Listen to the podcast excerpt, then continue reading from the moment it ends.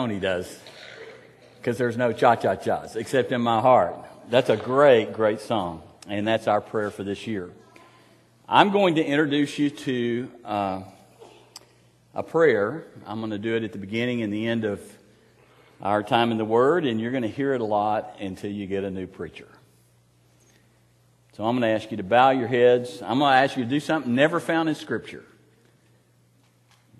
Sit on your backside, bow your head, close your eyes.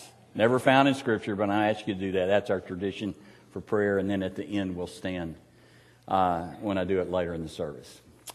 Let's pray. And this is my prayer, that your love may abound more and more in knowledge and in depth of insight, so that you may be able to discern what is best and may be pure and blameless for the day of Christ, filled with the fruit of righteousness that comes through Jesus Christ, to the glory and praise of God. Amen. We are at a new year. Folks are traveling. I can tell you folks are traveling because uh, I took off from Fort Worth this morning. I was very thankful to have a ten o'clock start time today, because uh, normally I have to be here at eight fifteen, and that means I leave at five thirty. This morning I left at seven fifteen. It seemed gloriously late, and it rained all the way to Forney, and then uh, I thought I was in Gatlinburg. It was so foggy for the next thirty or forty miles, and then it was drippy coming in, so I was thankful to get here. But as I thought about the message today, I know there are certain realities on the first Sunday of the year. Number one, lots of folks are traveling. And about uh, eight fifteen this morning, all of a sudden, man, families joined a few truckers and I on the highway as they were starting their long journey home. It was crowded, busy, a couple of accidents, those kinds of things. And as you can see, some of the folks here with kids are gone. I'm a grandparent. I know the battle of the grandparents over the holidays. You know, it's rock, paper, scissors, who gets to have the kids on New Year, the grandkids on New Year's and Thanksgiving, uh, and then the other ones get to have them during the real time, Christmas. We get to have ours all week for Christmas. So I know lots of folks are gone. I know a lot of folks stay up late. I know some of you. In fact, I had a confession of this this morning. They celebrated the new year with New York time because they wanted to get a good night's sleep. That works. I mean, after all, it wasn't until this year, in all the years on T V, that there was actually a celebration for the Central Time Zone, so we finally got included. And I know that y'all kind of know what's going to be said today. You've already heard some of it, and every bit of it is important. But somehow in the middle of that, I got to sneak a sermon in that puts a little grit in your get-along and puts a little target for your focus. So if you don't hear anything else, I want you to hear the children's sermon today. And it's a children's sermon that was told originally by one of the greatest philosophers and theologians. And it surprised everybody when he did it, but it's powerful.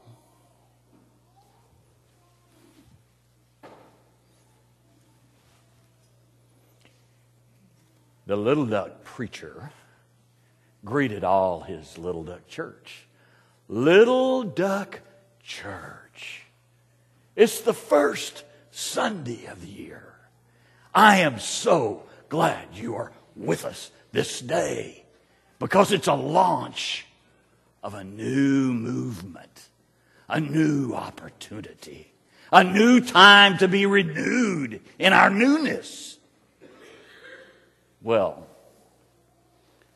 the preacher was not quite sure if it was the leftovers of the evening celebration the night before, or if it was the power of his message, but he was a bit taken back as he preached.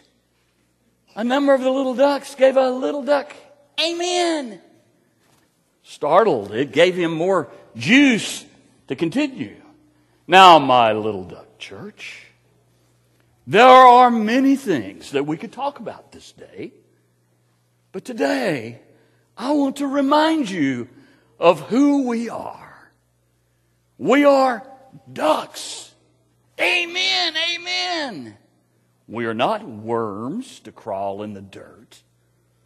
We are not snails to slime along. We are not turtles to waddle down the road. We're ducks. Amen, amen. Little duck amens were starting to grow. He was getting more passionate. Look at us. God gave us web feet, not to walk upon the pavement, but to be upon the waters. Amen, amen. They were starting to get excited. They liked waters. And the Lord gave us wings so that we could fly, not waddle along the ground. Amen, amen. And man, the little duck amens were pouring in from every corner of the congregation. And so he said, this is the time.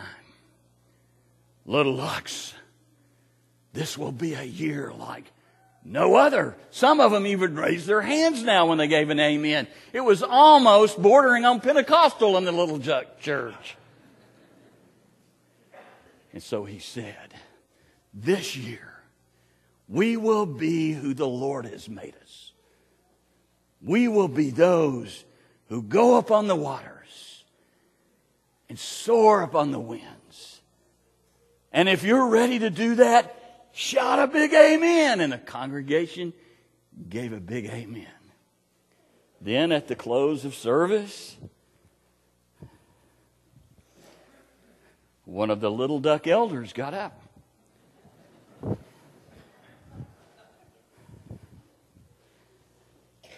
And he said, brothers and sisters, we have been given a great challenge.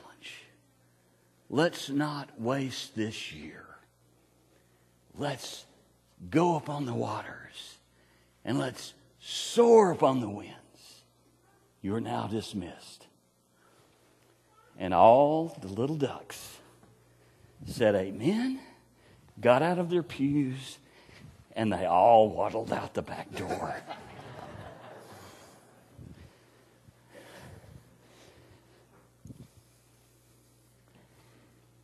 That's funny, except it's a little too convicting, isn't it?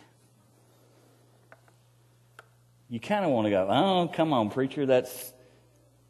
Yes, we'll criticize it as being silly, when what we mean is it's a little too convicting. Let's move on. So let me ask you a question. How many of you have broken a resolution so far today? I'm not going to ask for responses during the invitation song for that. That's between you and the Lord. Uh, only you guys know that. But I do know that some of you made a New Year's resolution not to be late for church. And even though we started an hour late, you were three minutes late, just like you always are, no matter what time we start. And there are other things that are even more convicting. So this morning, I'm here to remind you that we've got a choice. We can live an old year, just like we've done in the past. You know, it's clickety-clack, clickety-clack, another lap around the track. And it'll be easy, because we're used to it. It's the status quo. It's what we know. It's, it's what we kind of feel like is okay. Or it can be a new year. But you don't have a choice as a church whether it's going to be an old year or a new year, do you? Because you sure don't want me around this time next year.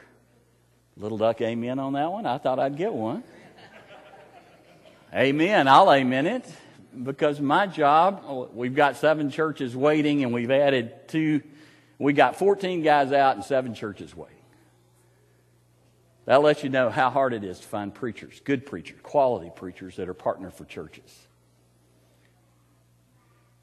But my prayer is that you don't get to decide whether or not it's going to be a new, fresh year. And the things that the elders and the things that Paul challenged you with are things that help open your eyes. You're going to hear some other things from your adult ed group, from the mission and vision team. So I want you to choose for it to be a new year. And there are all sorts of scriptures I could refer to, but I know that there's this weight that weighs against leveraging the new year because you already know a lot of these scriptures. If anyone is in Christ, he is a new creation. The old is gone, the new has come.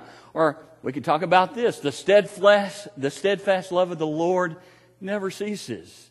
His mercies never come to an end. They are, say it with me, new every morning.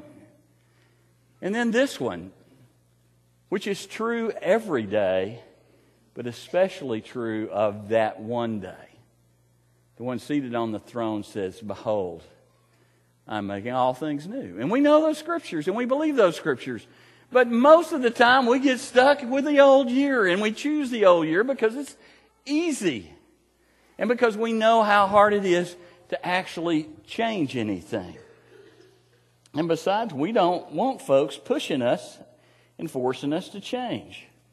So we get stuck in the old year's habits, and we get stuck in the old year's sins, and we get stuck with the old year's laziness, and we get stuck with the old year's status quo. I'm glad Rick's keeping an account of his New Year's resolutions. Mine from last year are too convicting. You know, we have a bit of cynicism to all this new stuff at the new year with the new resolutions because we have proven our limitations to live up to them. Whether they're to drop weight or to get to church in, on time or to quit running up credit card debt or quit talking about ourselves too much or start listening better or giving more generously or staying away from pornography or quit flirting at work or stop drinking too much or spend more time reading the Bible or not shop online so much, not spend so much time on Facebook, Twitter, Instagram, and a host of other social media, not praying more passionately, and quit saying words that are unhelpful, unflattering, and unnecessary. And you probably got some things on your list that you want to be better at. I'm with good people who care about Jesus, who care about the church, who care about their families, who care about each other, and we want to do better, but we seem to get stuck. We want to do the right things, but there are a number of things that sabotage us. Some of them have to do with it being hard to change. Some of it has to do with we've got someone that doesn't want us to change because he's got us held captive and hostage, and that's Satan. But I want to share with you two things in forty years of ministry that I've found trip up more people than anything I'm aware of. And the first one are untrue excuses. We don't change because we let ourselves believe untrue excuses. You can call those lies of the devil, but I'll be a little more politically correct, and I'll call them untrue excuses. Here's some I've heard.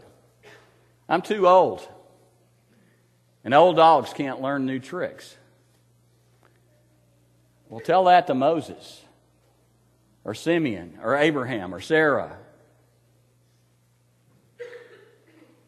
Tell that to Paul, who could say, even though my outer nature is wasting away, inwardly I'm being renewed day by day.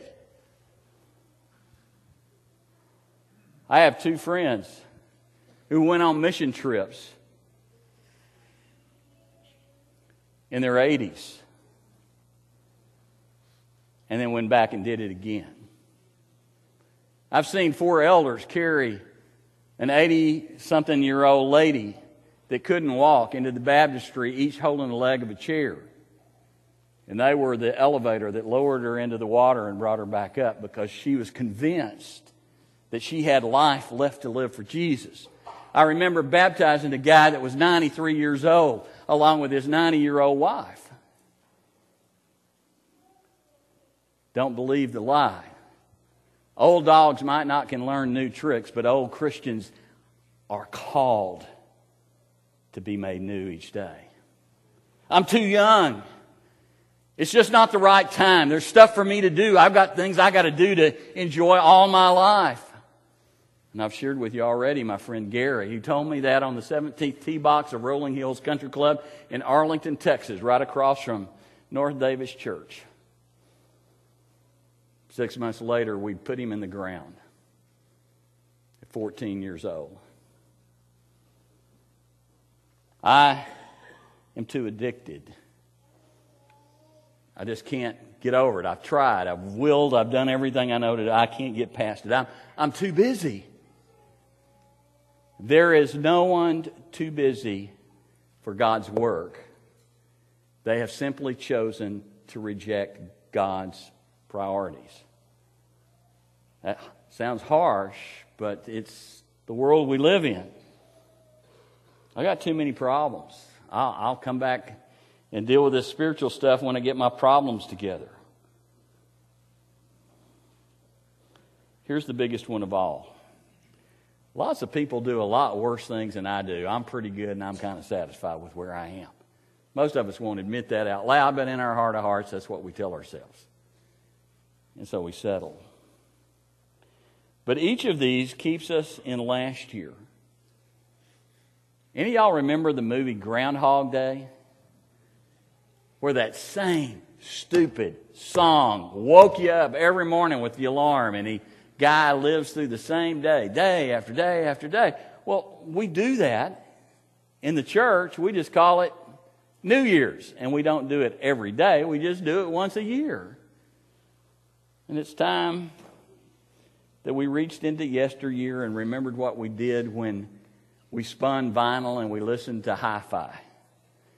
And there was a scratch in the record, and it just keep repeating. Uh, I know that two-thirds of you don't have a clue what I'm talking about, but it's coming back. You can now buy a turntable with Bluetooth and listen to the old vinyls on your phone. Isn't that cool? Technology is wonderful. But when the thing has a scratch and it gets stuck, you just kind of have to bump the thing a little bit to get it over the hump. And so that's my job. Because ultimately, as Christians, we say we believe in the Holy Spirit. And I think the devil doesn't want us to believe in the Holy Spirit. There we go. To believe in the Holy Spirit means we believe that the power that raised Jesus from the dead is at work in us. And if God could raise a dead body from the dead, steal him from the grave, take him out of the clutches of Satan's greatest tool, and that power's at work in us, then we need to say what my mama told me growing up. Philip Dixon Ware can't, never could do anything. So you're not going to use the word can't in this house. There's not a can't in the Christian vocabulary. There's, if God wills, and it is right, I'm going to do it. It's just kind of like Yoda. Any of y'all remember Yoda? Star Wars is coming back. The best Star Wars movie since the first one is out, Rogue One. You remember Yoda? There is no try. There is either do or not do. God's calling us to launch into a new year. A second excuse, kind of on the opposite end of that, is unrealistic expectations. There's this naive assumption. It's a new year, and I'm a strong person, and I'm dedicated to God, and I'm going to change everything. And we make us a list, and we launch out into the new year. And then when we don't live up to it, we give it all up. We stumble a time or two, and it's over. And by January thirty-first, we've gotten all that stuff behind us, so we don't have to worry about the diet, the language, the drinking, or whatever, and we can have a good time at Super Bowl. I mean, that's the process that America goes through. But we're better than that. So unrealistic expectations that suddenly we're going to be able to put all these things that have held us captive that Satan has used behind us in one fell swoop is naive. If the Apostle Paul couldn't will himself to keep the law, we're not going to obey everything perfectly right off the bat either. But we don't want to let ourselves off the hook too easily. So, what are we going to do? It means to follow Jesus as a disciple. We pursue Jesus for transformation. We're looking for Him to transform us, and transformation takes time. It takes a change in being. The word used for transformation that we'll look at in a minute is metamorpheo. You know that. All the kids that have ever seen a caterpillar change into a butterfly know what metamorpheo means. It's metamorphosis. It's a change of state in a living being. And that's what Paul's talking about in us. We're not going to get derailed because we stumble once or twice, because our heart is, uh, is geared to transformation. One of the most powerful passages that I think gives us three very simple, straightforward tools to help us get past these two stumbling blocks is Second Corinthians three eighteen. Now that chapter is all about we're not under law, we're under the way of the Spirit. We don't serve in the way of a written code. We don't serve in the way of a law. Instead, the Spirit of God is at work in us, and He's transforming us from the inside out to be the kinds of people He wants to be. And the culminating verse is, unlike Moses, who in the presence of God glowed and would walk away and, and the glory of God would dim, we look at God with unveiled faces. And we contemplate and reflect. If you have a translation, you'll notice there's a footnote that that word means the same thing. Because what do you do with a mirror? You look into the mirror, and the mirror looks back at you. And that's what we do. We focus, we contemplate on Jesus, and then we begin to reflect His glory back. And as we contemplate and reflect the Lord's glory, we're being transformed into His likeness with ever-increasing glory. And the power to do this doesn't come from us, but it comes from the Lord through the Holy Spirit. So I want, to, I want us to think about three things as we journey forward. Number one, a preacher's got to have three things, but there are three things in this verse, so I'm going to give them to you. Number one, we're going to pursue Jesus. Now, the reading plan that we're going to embrace, and I'm going to embrace it with you, at least for as long as I'm here, is hard because there's not a lot of New Testament for a long time. So I will tell you a secret. You can read one chapter out of the gospel, each gospel, one chapter at a time, at the opposite time of day that you read your normal Bible reading. So in other words, you read your Bible reading for today. You've got it in your bulletin. And if you did that this morning, then tonight you just read Matthew one. And the next day you read the next one, and you read Matthew two that night. And that way you get Jesus four times through all four Gospels all year long.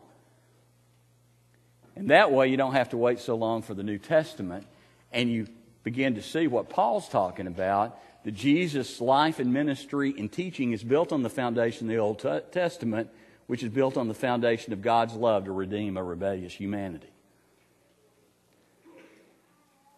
But read Scripture. We pursue Jesus through Scripture, the foundation of who He is, His identity, the teaching of His morality.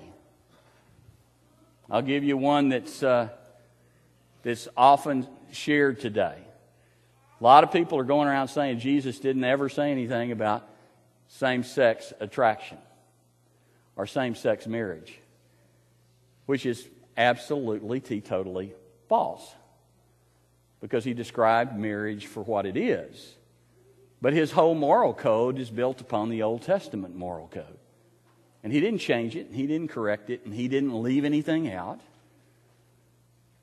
And so we want to hear the voice of Jesus in the Scriptures. His ministry is based on that foundation.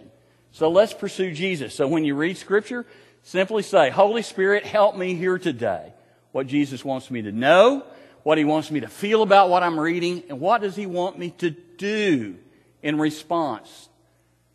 Because remember, who's the foolish man? You know, the foolish man built his house upon the sand. His rain came tumbling down and it went splash at the end. Who's the foolish man? It's not the person that doesn't know Jesus' teaching. It's the person that doesn't do it. So we pursue Jesus We want to know Him. We want Him to be real to us. We want to hear His voice. And I promise you, if you'll add the gospel, one chapter out of a gospel each day to the other reading, you're going to get halfway through the year and you're going to know what Jesus wants you to do and what, you want, what He wants you to be. Number two, we seek transformation. We want stuff now. We want it instantly. We want it to be better almost overnight. Lord, I want to lose weight. I'm, I'm going to go on an elk hunt in October, and I got to lose forty pounds. I'd like to wake up tomorrow and be forty pounds lighter. I didn't hear that, but I have a pretty good idea of what that... That's an amen or a me too or uh-huh. And here's the temptation. I can go pay a couple thousand dollars and have them suck all that fat out of my body. But you know what I know? If I don't change and do it the transformational way, if I get that fat sucked out of my body this week, by October it's going to be back when I'm at ten thousand feet. Let's be real. So we seek transformation. While the quick fix is easier, we understand that if we're reaching and moving toward Jesus, we're going to stumble and we're going to fall some. We're going to goober up. We're going to get three or four days behind in our reading, and we're going to try to catch up all at once. And when you start putting ketchup on Scripture, you know what happens? You get so far behind, there's nothing left to eat, and you give up. So as you get behind, just go to the right day and start there. And if you need to make up Isaiah or Ezekiel, those are easy compared to Numbers, okay? We all know Numbers, and Second Chronicles is really difficult because there's all this stuff about begats and so many years and property and land, and that's the Judges too. If you get behind, don't try to catch up. Just start back up. That's where God works with us, is where we are. So let's start where we are and get back on track. We seek transformation. We're not going to let us stumble, destroy us, because we know we're not going to get it perfect every day. But the Lord knows we're reaching for Him and seeking for Him. Number three, we're going to trust that He's going to give us the power. In that passage, where does the power to transform come from? Not from us. Go read Romans eight. The Spirit does what the law could never do. Yes, Jesus came and He paid a sacrifice for our sins. And that was a perfect sacrifice, but now we still got to live up to the call of God, the high call of God. By our own willpower, are we any stronger to do that than the people in the Old Testament? Absolutely not. But there's one fundamental difference that makes us stronger. And that's the presence of the Holy Spirit. So the Spirit helps us live up to the standards of the law, Romans eight, one through four says. And the law could never help us do that. So we ask the Holy Spirit to help us. Folks ask me all the time. I have a daily devotional on the Holy Spirit. We're changing the name to God's Holy Fire, and there's thirteen or fourteen thousand people that subscribe to it every day. It's not one of our biggest devotionals, but it's growing little by little. And uh, people ask me all the time, how do I get power from the Holy Spirit? Ask.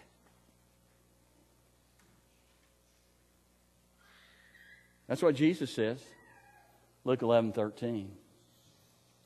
You who are fathers, this is a really a good Christmas passage. You who are fathers, even though you're pretty imperfect in lots of ways, know how to good how to give good gifts to your kids. You're not going to give them a steak or a snake or a stone when they ask for bread or food. You know how to give them good gifts. How much more will your Father in heaven not give the Holy Spirit to those who ask? So, I don't know why that first one didn't want to stay up there. Let's see if I can go back. There we go. We got... We're going to pursue Jesus. And whatever reading plan you do, ask Jesus to be real to you and ask Him what you're supposed to do, what you're supposed to feel, what you're supposed to know. We're going to seek transformation. So if we get knocked down, we blow it, we sin again, we stumble.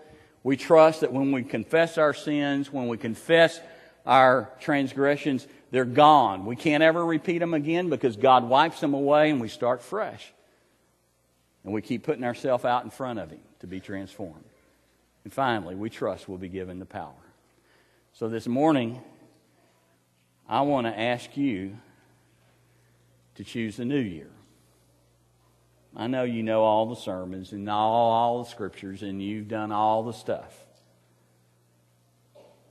But I also know you don't want to be a little duck church. When God has called you to be upon the waters and to soar upon the wind, you don't want to waddle in the muck and be less than. God's called us to a great future. And I believe that. And I've seen that. And I trust that for you. But the real question is, will you commit? I'm going to ask you to stand in just a minute. We're going to sing a song. Tony, come on up here. Everybody, come on, stand. I'm not going to do the normal lead into the invitation thing.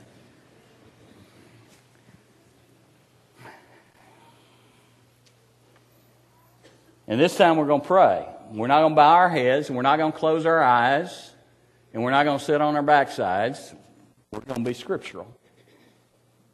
Anybody that would like to raise their hands as we pray, lift your hands. If you're not comfortable, don't worry about it. This is my prayer for you, that your love may abound more and more in knowledge and in depth of insight, so that you may be able to discern what is best and may be pure and blameless for the day of Christ Jesus. That you may be filled with the fruit of righteousness that comes through Jesus Christ our Lord.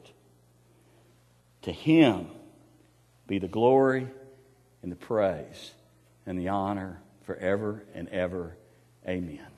If you're ready to walk with Him and you need to have some help, an elder's going to be around to grab you. If, if you need the support of a friend or two in church, and you find somebody that you're close to, go to them and say, hey, I want you to help hold me accountable in my reading or in my New Year's resolutions.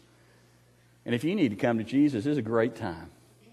Not a better Sunday in two thousand seventeen to confess Christ and be baptized than January first. Because that's today. Let's sing. Humble yourself in the sight of the Lord. Humble yourself in the sight of the Lord.